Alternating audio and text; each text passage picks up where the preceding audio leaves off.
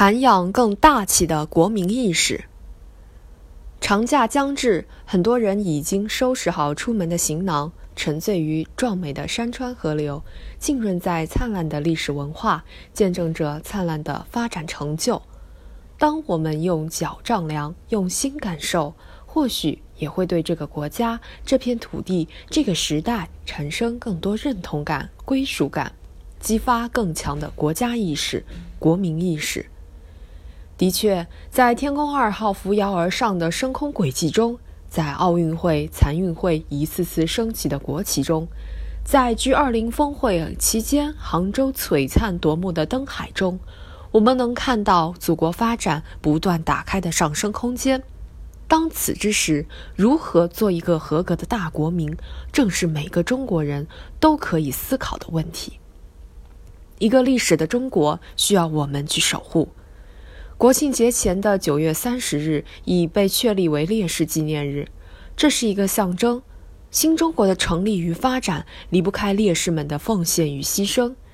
捷克作家福契克在《绞刑架下》的报告中预请人们不要忘记英雄，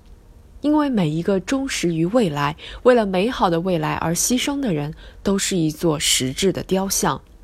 共同的历史是国家的穹顶，我们怎能让这天空中闪耀的群星蒙尘？国庆之际，让我们一起赓续历史记忆，捍卫英雄尊严。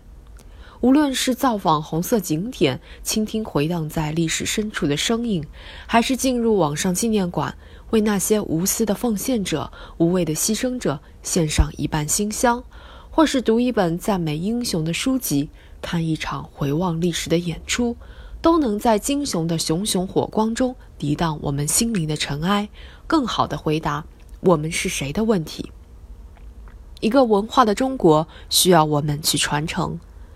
不久前，在陕西历史博物馆见到这样一幕，距离开馆还有近一个小时，购票的队伍已成一条长龙。这一场景折射出人们对千年历史的温情，对传统文化的敬意。站立在有着五千年历史的广袤大地上，每个人都是传统文化的燃灯者。网友的话生动道出一个大国国民愈发自立自强的文化心态。国庆之际，让我们一起感受文化的魅力，思考文化的价值。不管是自然风光还是人文名胜，都不要仅仅把它们当作拍照的背影，细味其中蕴含的精神因子，体悟其中展现的文化哲思，把我们的见闻感受定格成一幅丝接千载的心灵图景，才能在与文化的对话中更好地回答我们从哪里来的问题。一个世界的中国需要我们去展现。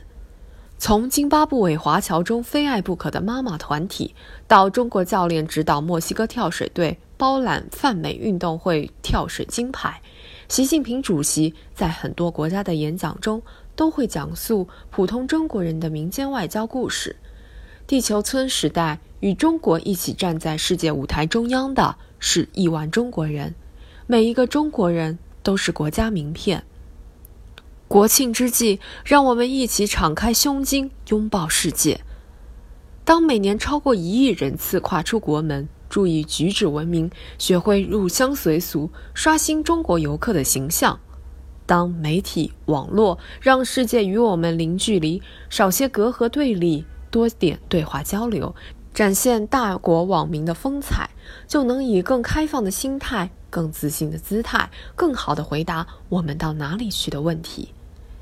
心理学上有皮格马利翁效应的说法，你会成为自己所期待成为的那个人。从自己做起，把爱国情怀变成大国气质，